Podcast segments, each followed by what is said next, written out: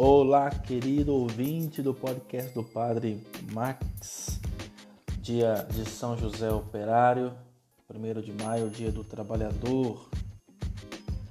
O serviço, expressão concreta do dom de si mesmo, não foi para São José apenas um alto ideal, mas tornou-se regra da vida diária.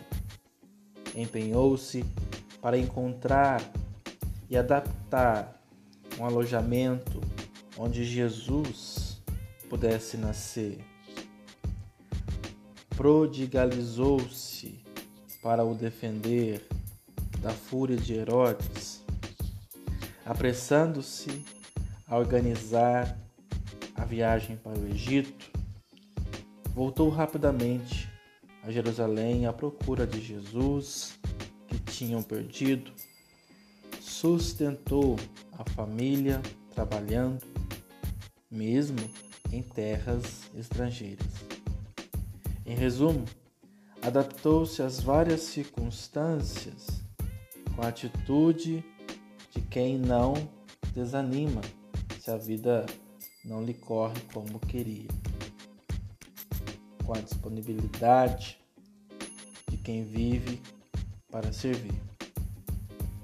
Com este espírito, José empreendeu as viagens numerosas e muitas vezes imprevistas da vida.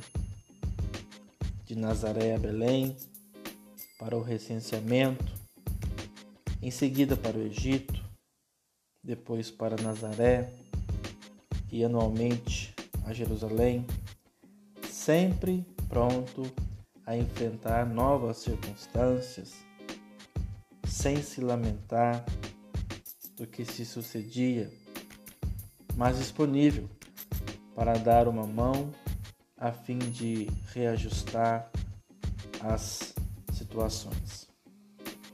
Pode-se dizer que foi a mão estendida do Pai Celeste para o seu filho na terra.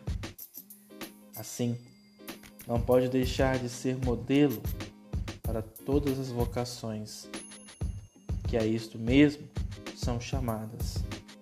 Ser as mãos operosas do Pai em prol dos seus filhos e filhas.